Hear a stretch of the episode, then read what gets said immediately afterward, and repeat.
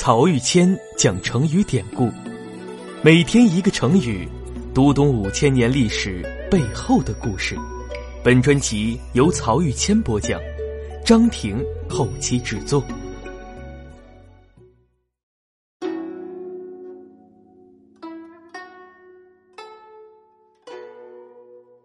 这一讲我们分享的成语是“不识时务”。成语背后的人物名叫张霸，张霸是成都人，也是难得的少年英才。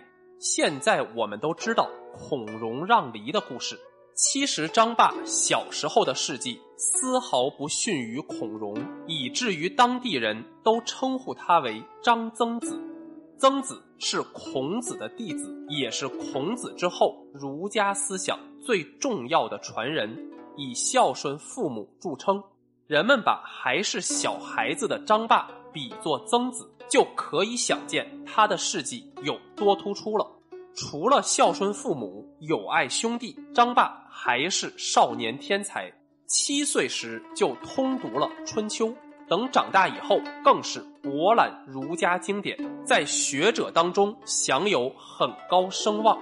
声望之高，当时很多学者买房子都要选在张霸家旁边，为的就是近朱者赤。踏入仕途之后，张霸在汉和帝初年做到了会稽太守的位置。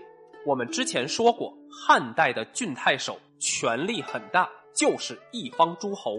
张霸到会稽上任之时，正赶上当地贼寇作乱。张霸就开诚布公地向贼寇通告：凡是肯归附官府的，一律既往不咎；立有功劳的话，还会进行奖赏。我们知道啊，中国古代很多所谓的贼寇都是没有活路、铤而走险的老百姓，只要有口饱饭，能过上相对安定的日子，没有人愿意冒着生命危险跟官府为敌。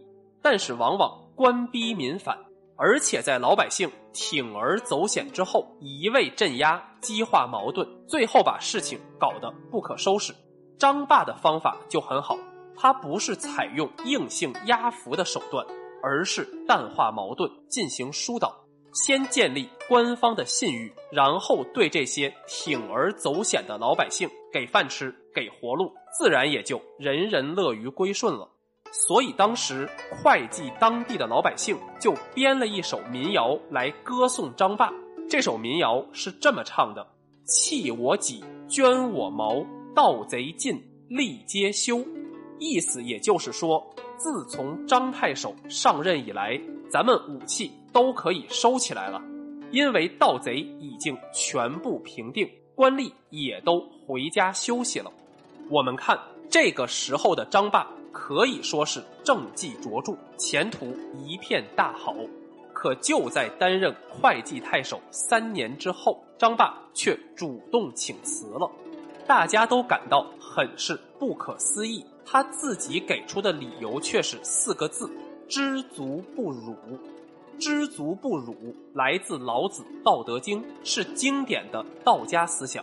就是说，一个人如果不能克制自己的欲望，早晚会因此遭受屈辱和损害的。而避免的方法则是知足。张霸自己的说法是：“我本来出身贫寒，现在做到太守，主政一方，已经差不多了。日中则仄，月满则亏，我该辞官还乡了。”就这样。张霸从会稽太守又变成了一介布衣，但是他的政治能力，朝廷不会忘记。几年之后，皇帝再次召他出来做官，这次张霸的职务不再是地方太守了，而是朝廷中跟皇帝很亲近的侍中。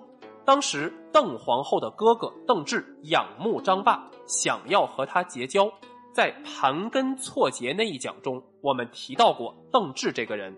那一次，他在处理西北少数民族叛乱的问题上举措失当，而且事后还因为个人私愤，对平定叛乱的有功之臣于许进行打击报复，给人的感觉是一个既无处世之能，又无容人之量的小人。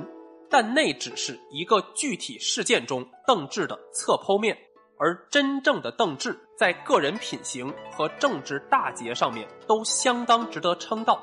这个时候，倚仗着皇后的势力，邓志兄弟几个在朝廷中则是显贵无比，是人人想要巴结的对象。面对这样一个炙手可热，而且人品还值得称道的当权人物，主动伸来的橄榄枝，张霸却几乎不加理睬。这是什么原因？其实啊，从之前辞官还乡的事儿，我们就能看出来。张霸是一个对功名利禄相当淡薄的人物，根本没有心思结交权贵。更何况这时他年纪也大了，人生中的风风雨雨经历够了，既没有什么现实利益需要博取，也不需要靠结交权贵来自抬身价，又何苦劳心耗神去周旋应付呢？但是在当时人的眼里，张霸的做法完全就是无法理解。一般人想要巴结都巴结不到的权贵，主动来和你交往，你却还不理不睬，是什么意思呀？于是人们就纷纷嘲笑张霸不识时务。张霸对此当然不置可否，但从此却留下了“不识时务”这个成语。以后就被人们用来形容认不清时代潮流和当前形势的那种做法，那与不识时务相对应的就是识时务者为俊杰了。